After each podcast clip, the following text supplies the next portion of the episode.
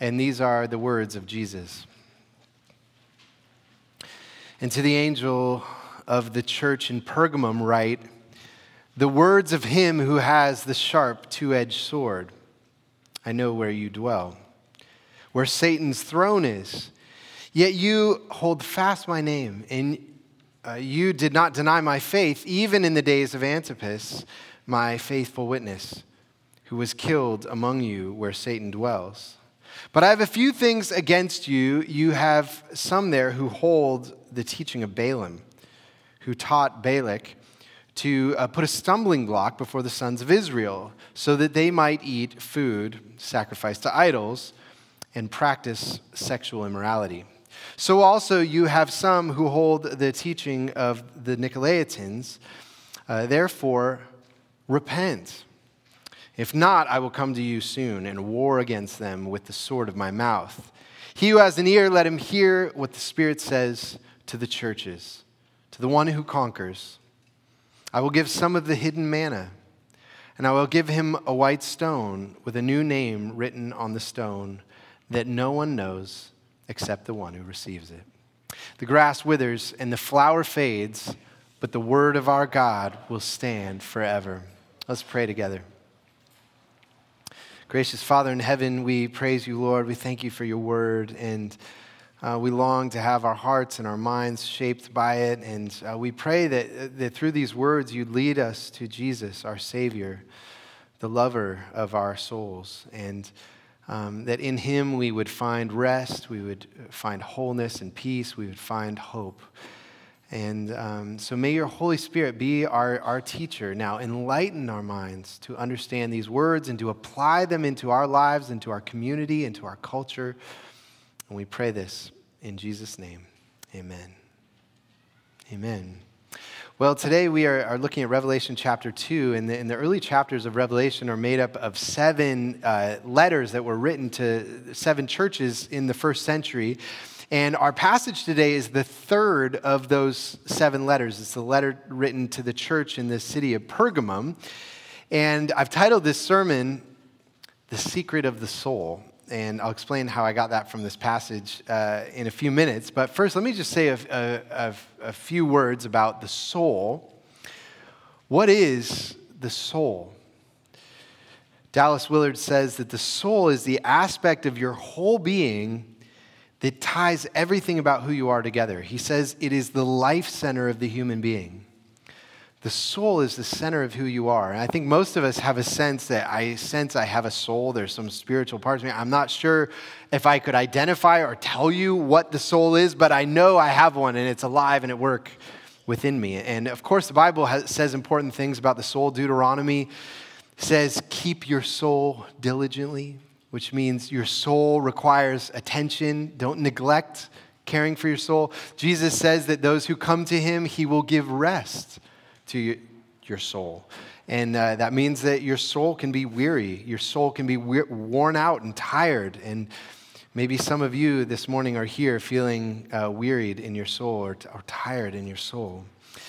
Well, uh, the individual soul is also a major part of modern life. You know, in the, in the uh, traditional cultures, the main way that you understood who you were was based on your family or your, the, your tribe or your culture around you or your faith, you know, the church that you're a member of, or even if you're pagan, maybe the fate of the gods. But um, modern people have elevated the soul to such a status that is, it's, it's more important than our bodies uh, so, for example, it's, it's now intelligible to say something like, I am a boy with the body of a girl. And what is that basically saying? That my body is a girl, but my soul is a boy, and my soul is who I really am. And so there's been no culture that's given greater emphasis to the individual soul, but uh, we're also a culture whose individual souls are often tormented.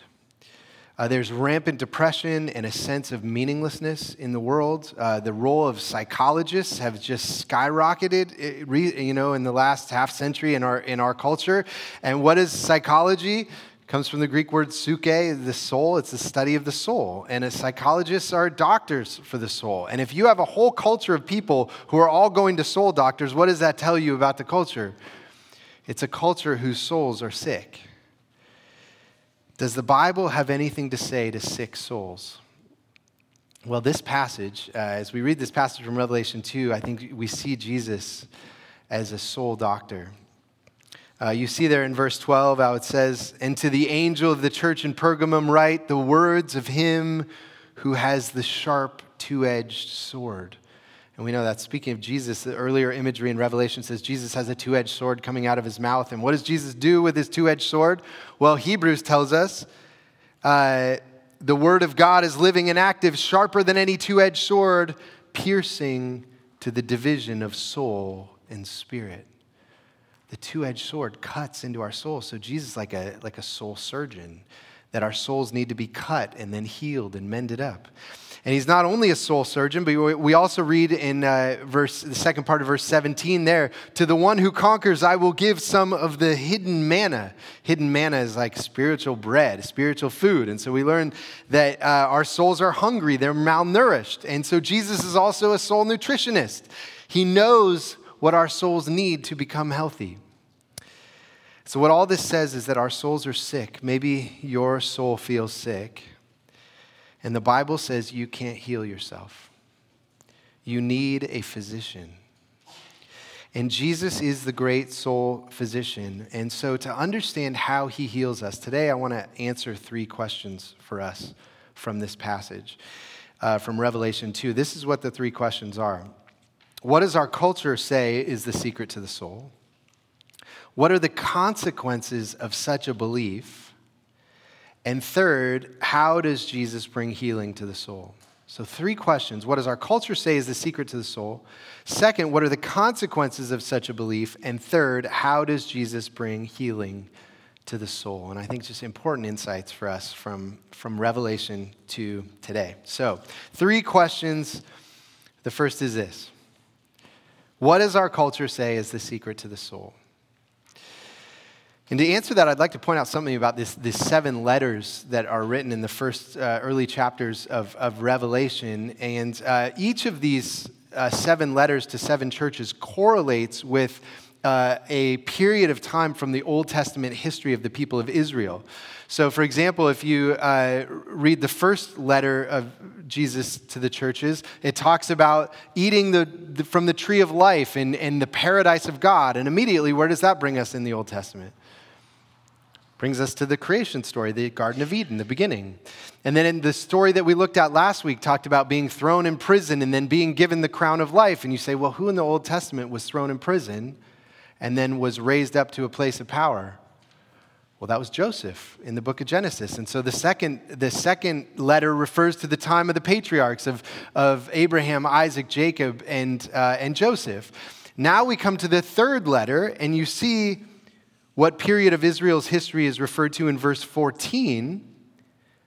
But I have a few things against you. You have some there who hold the teaching of Balaam, who taught Balak to put a stumbling block before the sons of Israel. Now, if you don't know the Old Testament, the, the reference to Balaam and Balak is from the book of Numbers. The Numbers is the story after Israel was freed from slavery in Egypt. They were wandering around in, in the wilderness, and Balaam was a prophet who had tried to curse the people of Israel, and the Lord wouldn't let him do it. And so finally, he blesses the people of Israel, but he's trying to help the king of Moab, who is Balak. And the way he tries to mess with the people of Israel is by sending uh, Moabite women to seduce them and uh, by encouraging them to worship idols.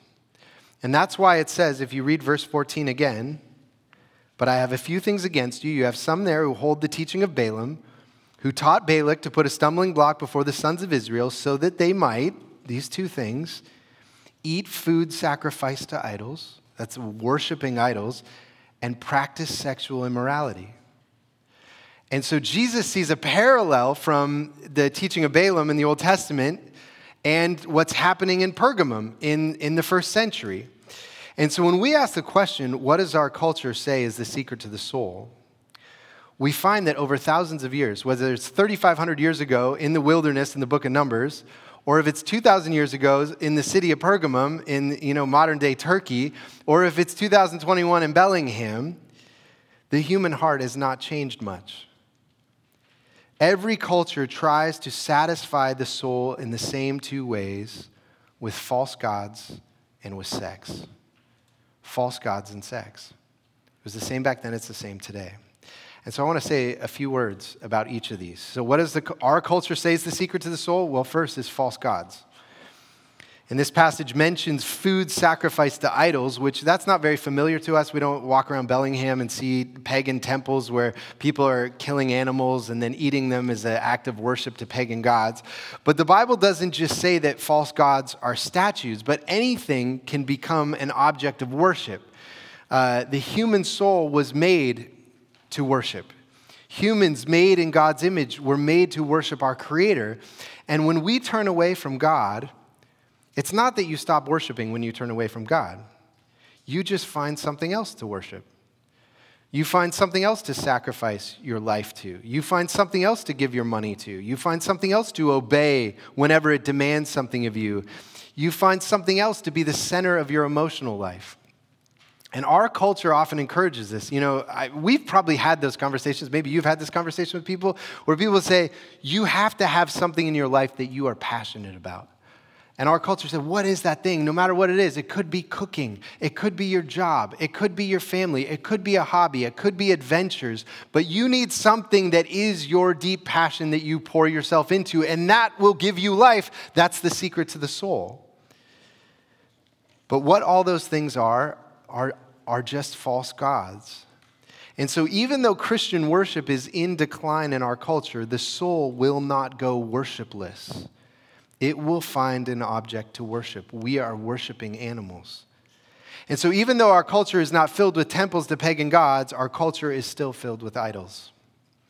And maybe the biggest idol is the second answer to what does our culture say is the secret to the soul. It's not just false gods, things to pour, you know, your passions into. But maybe even more to that is we look to sex to answer the secret of the soul. We think that sex is the key to the soul.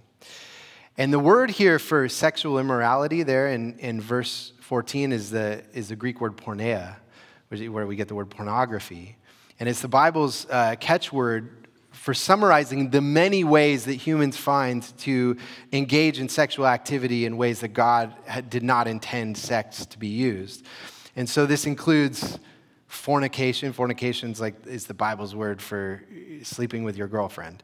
Uh, prostitution, lusting after someone who's not your spouse. That would include watching pornography in our day.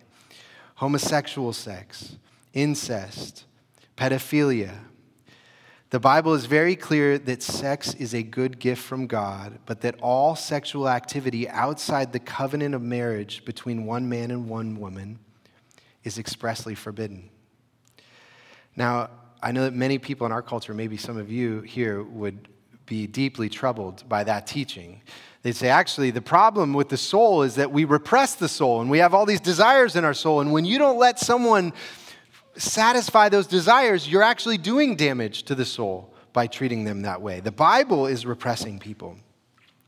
Um, the thing that strikes me about that is that our culture talks with such confidence um, about the ways you know, we should be able to be free to have sex with whoever we want. But this is the question of the people that you've known in your life that have no guardrails for their sex life. Do you look at their life and you say sexual health? Do we look at our culture and say our, our culture is the picture of, of sexual health? Most people would say no. We should be humbled that we don't know what healthy sex is. And it, actually, it's fascinating that our culture is so deeply sexualized, and yet statistics show that people are having far less sex than they used to. Uh, teenagers now have less sex than they did when I was a teenager. And you might think, oh, well, that's a good thing that teenagers aren't having sex. It's, it's actually not, because they're still addicted to sex, you know, online and to pornography, but they're never encountering a real human. They're not actually encountering true intimacy. They're not actually having a taste of love and risk that goes into romance. And so they're being isolated, so they're even more addicted, but having less sex. Whenever you distort one of God's good gifts, it loses the blessing that God intended for it. And our culture is experiencing that right now.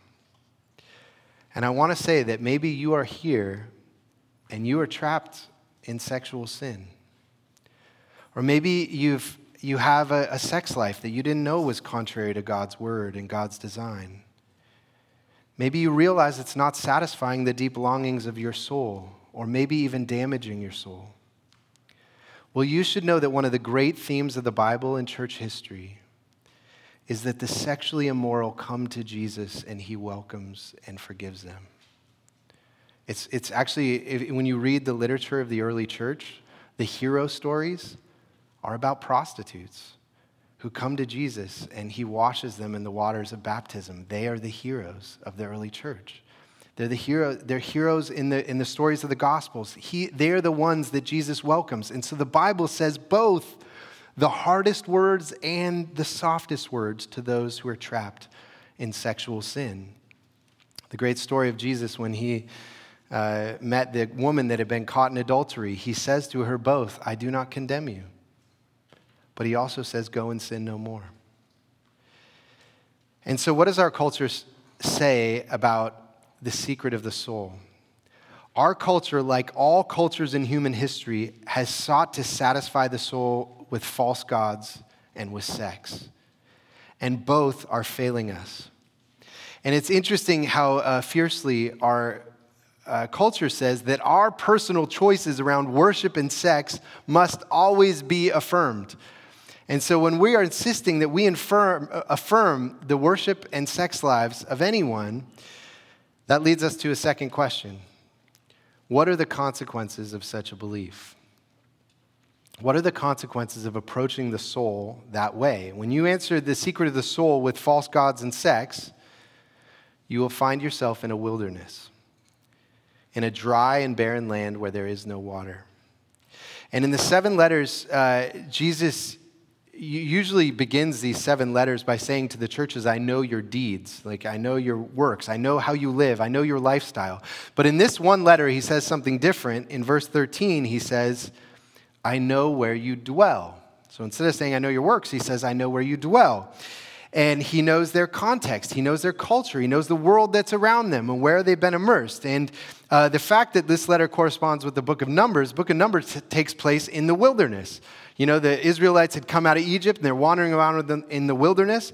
And that makes sense that it's in the wilderness because verse 13 goes on to say, I know where you dwell, where Satan's throne is. Satan's throne. Where, where does Satan dwell? When Jesus is tempted by Satan, where does it happen? It happens in the wilderness. When you're in a wilderness, you're vulnerable to the attacks of Satan. And by the way, uh, maybe one side note you know, some of you might wonder what, it, what is the, the uh, throne of Satan? Is that a place? And, you know, we actually don't know a lot about what the throne of Satan is. There's a lot of guesses around. But if you've been with us in this series of Revelation, let me just say a few words about this as kind of a side note. Um, if you've been with us in this series on Revelation, you know that we keep mentioning that throughout the New Testament and the book of Revelation, the early church was always experiencing pressure from two directions. One was from the Roman Empire, and one was from fellow Jews who uh, didn't accept Jesus as, as the Messiah. And uh, both of those pressures, the Roman Empire and fellow Jews, is tied to the throne of Satan. So, in the letter last week, we read about the synagogue of Satan, which is a reference to the persecution from, that the early Christians were experiencing from fellow Jews. But later in Revelation, it talks about a sea beast the sea beast is an image for the Roman Empire. And then it talks about a dragon, who is an image of Satan. And so in Revelation 13, 2, it says, And to the sea beast, that's the Roman Empire, the dragon, Satan, gave his power and his throne and great authority. So the throne of Satan is given to the Roman Empire. It's the imperial cult of the Roman Empire. And so the church in Pergamum is surrounded by these pressures and a culture that is immersed in idolatry and sexual immorality. And that, you know, that cult, those cultural pressures aren't just outside the church. You know, Jesus is speaking to a church. He knows that these things are within the church. It's not like, oh, yeah, there's all these sinful things that are out in the world and the church is the good people. All these letters are written to the church because the culture comes into the church.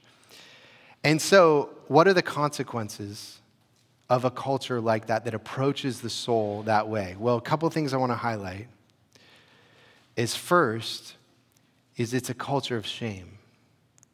A culture given to, to false gods and to sex will find itself to be a culture of shame. And the name Satan means the accuser. Satan loves when people worship other gods and give themselves to whatever sex, sexual practices they want because he knows he can just dump shame all over them.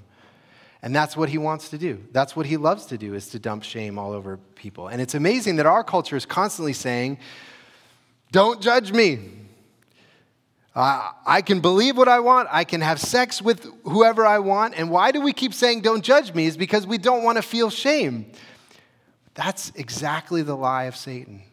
Satan says, there's no shame in this. You can do these, follow these sins and turn away from the Lord and follow your own desires. There's no shame. And we believe it. And then we have a whole life of years and decades that we're just immersed in shame. And Jesus takes the opposite. He tells us the truth. It is shameful. And I will wash you. And you can come to me, I'll take your shame. And Jesus bore our shame on the cross, and he, He's forgiven our sins, and He embraces us, and He welcomes us. He's honest with us, and He loves us, and He takes away the shame.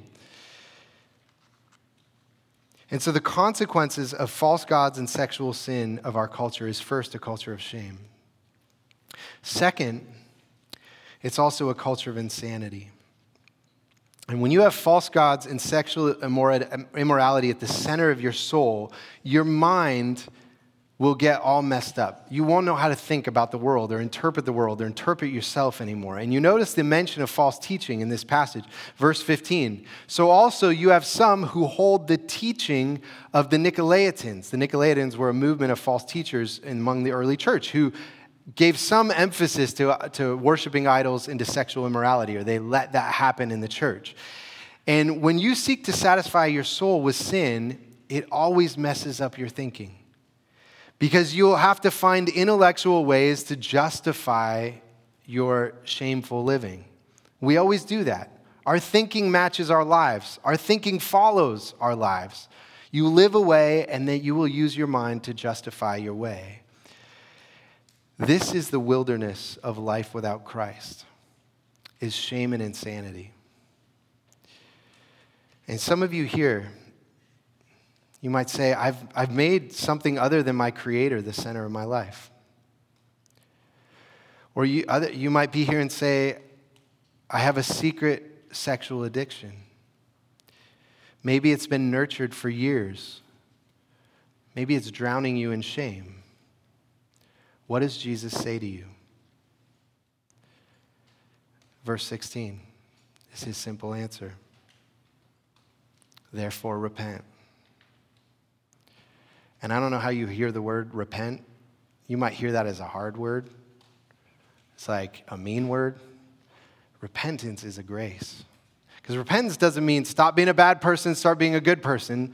Repentance means Turn from your life of sin and turn to the Savior who rescues and loves sinners, who welcomes sinners, who re- welcomed the adulterous woman, has a whole history, who washes people in the waters of baptisms, who welcomes sinners to his table, who teaches them and disciples them. Turn to him. Jesus wants you to turn to him, and Jesus wants to heal your soul. And that leads to our final question today. So, to summarize what we said so far, what does our culture say is the secret to the soul? It tells us to worship false gods and to have sex. That will fail. That has failed us. It's failing our culture. It's failed us who are in this room. We know that.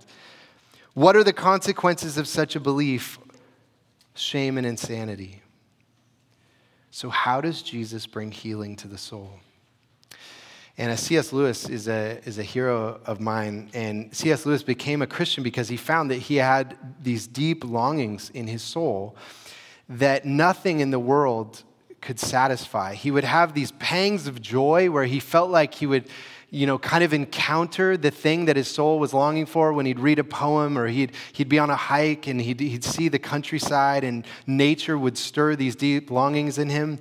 But uh, he has a famous line in Mere Christianity where he says, If I find in myself desires which nothing in this world can satisfy, the only logical explanation is that I was made for another world.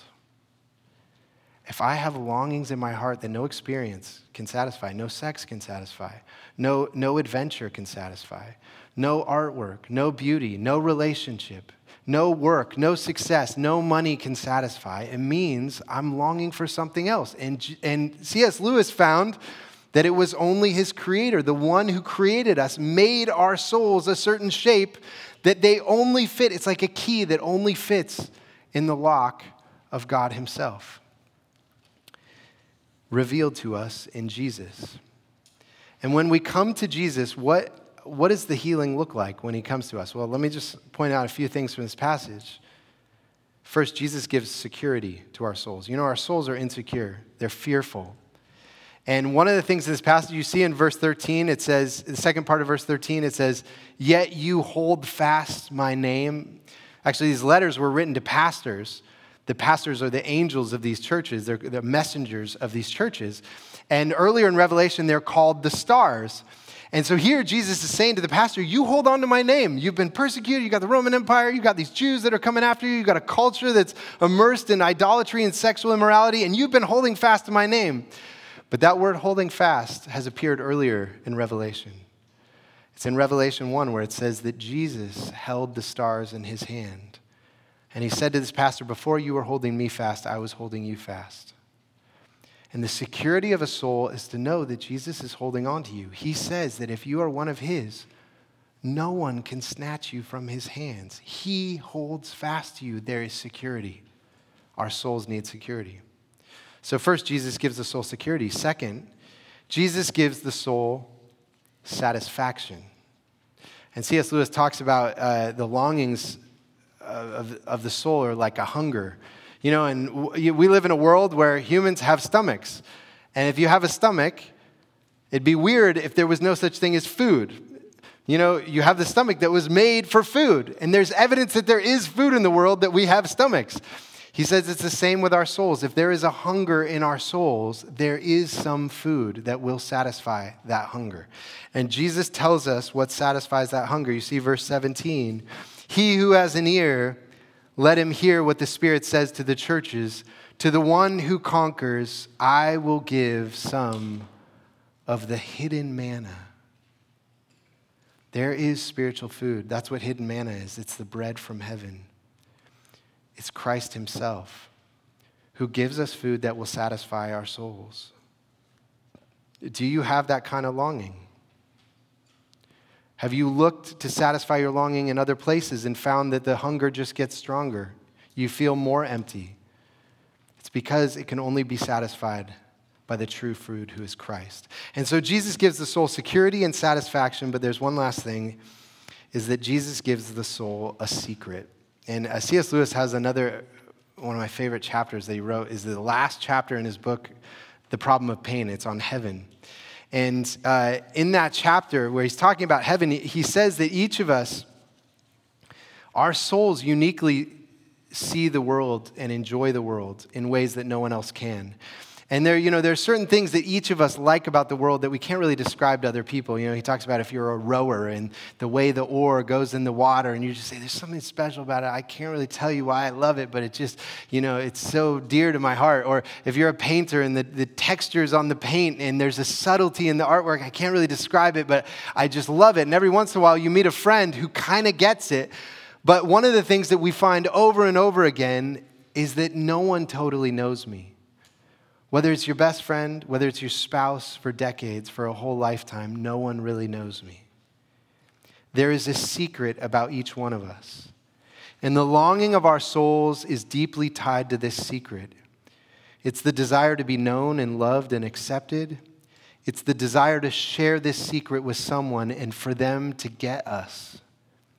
And when Lewis is talking about this on his book on heaven, he quotes Revelation 2, this passage that we just read together. And it's that final phrase in, in verse 17. You see what Jesus says. And I will give him a white stone with a new name written on that stone that no one knows except the one who receives it. In heaven, you and I will receive a white stone. It will say the deepest thing about who you are, and it will be a secret for all eternity, just between you and your Lord. That intimacy, that closeness, is the thing that our souls deeply long for. And so, as Deuteronomy says, keep your soul with all diligence. But really, the way to do that is to know the keeper of your soul. He is better than the false gods and false sex. He will set you free from shame and insanity, and in him you will know security, satisfaction, and the true secret to your soul. So may we each come to him today and find the deep rest that he promises us. Let's pray together.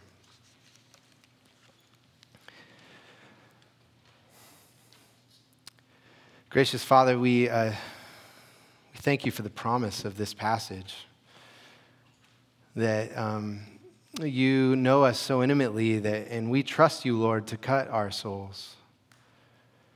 But Lord, we are also hungry and we long to have the food that only you can give. And um, we pray that today, as we enter your house, as we hear your word, as we confess our sins, as we sing your praises and come to your table, we would experience um, the, the pleasure, the desires that are the deep longings of our soul in Jesus. And it's in his name we pray.